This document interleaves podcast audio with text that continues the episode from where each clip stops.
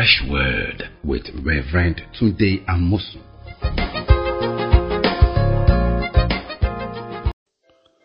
Welcome to Fresh Word. We are discussing what I call 7 essentials for your personal finance. This is our second episode. We are discussing today the second essential. Last time we talked about the first essential, that God will supply all your needs. Now this second essential is very simple. It's clear. Let's go to Book of Proverbs 13 verse 4. It says, the soul of a lazy man desires and has nothing, but the soul of the diligent shall be made rich. The soul of the lazy man desires but has nothing. Let's read also chapter 10, Proverbs verse 4. He who has a slack hand becomes poor, but the hand of diligence makes rich. The second essential for your personal finance, don't be lazy. Don't be lazy in your mind. Don't be lazy with your hands. He said, he who has a slack hand, chapter 10 verse 4, becomes poor. There's no way you not turn to poverty if your hand is slack. That means you are not applying yourself. You're not making things happen with your hand. He said the soul or the desire, the emotion, the thoughts of a lazy man desires, but he has nothing. See, if you are lazy in your mind, you can wish all you want to. You will have nothing. But the soul, the desire, the passion of the diligence shall be made rich. It has to do with your inside. Are you lazy? You're going to have nothing. If you don't apply your hand work, you will become poor. Let's hear Solomon some more about this in chapter 6, Proverbs, verse 6. This is what Solomon said. He said, go to the hand, you sluggard, lazy folk. Consider our ways and be wise, which having no captain, overseer, or ruler, provides our supplies in the summer and gathers our food in the harvest. How long will you slumber, O sluggard? When will you rise from your sleep? A little sleep, a little slumber, a little folding of the hands to sleep. So shall your poverty come on you like a prowler, and your need like an armed man. Did you hear that? This place in the Bible is advising us to go to the ant, very small creature, and to learn how to fight laziness. He said, consider our ways and be wise. First of all, he said, ants don't have captain, overseer, or ruler. If you're looking for someone to always direct you, guide you, and force you into action, you're really lazy. Being lazy is just more than not going to work. It means that you lack initiatives. You don't want to get up yourself. You want somebody else to whip you to action. That's laziness. It's lack of initiatives. And he said, the ants have no captain, overseer, or ruler, but they get things done.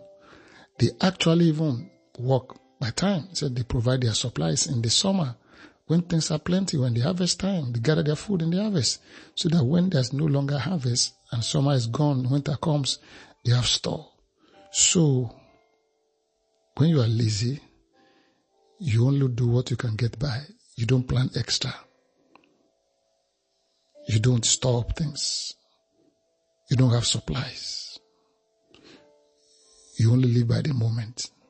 And I say, how long will you slumber, O sluggard? When will you rise from sleep, both mental and physical sleep? Your mind just goes neutral here. You're not going to handle your personal finance well. Yes, God will supply all your needs, but you have to go gather them with your work. You're going to have to work so as to gather.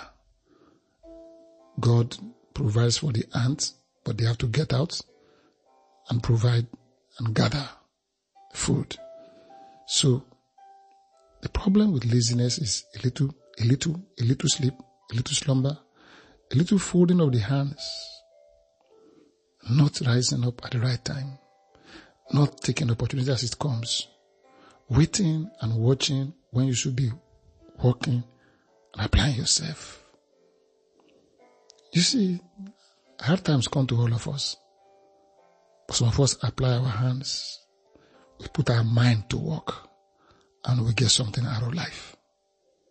God can give us seed, but God won't clear the ground, put the seed in the ground, and then gather the harvest home. God will give the increase, but somebody has to plant the seed, somebody has to go harvest it. And that's where you can't afford to be lazy. This is vitally important. So, second essential, don't be lazy. It will take you nowhere. Let's go to the Testament right now. And we're going to examine what the apostle said about laziness. Things like that. We're going to read chapter 3, 2 Thessalonians chapter 3, verse 5. It's a whole lot you're going to read, but so we're going to read from verse 6 to and about verse 13. Listen to this. From verse 6, Bible Amplified Bible. We're going to see it now. Listen to this. Now we command you believers in the name of our Lord Jesus Christ and by his authority that you withdraw and keep away from every brother or sister who lives an undisciplined life and does not live in accordance with tradition and teaching that you have received from us. What's he talking about? For you yourself know how you ought to follow our example, because we did not act in an undisciplined or inappropriate manner. When we were with you, we were never idle or lazy, nor did we avoid our duties. Yeah, you can suspend your responsibility for your children, for your spouse, for your family.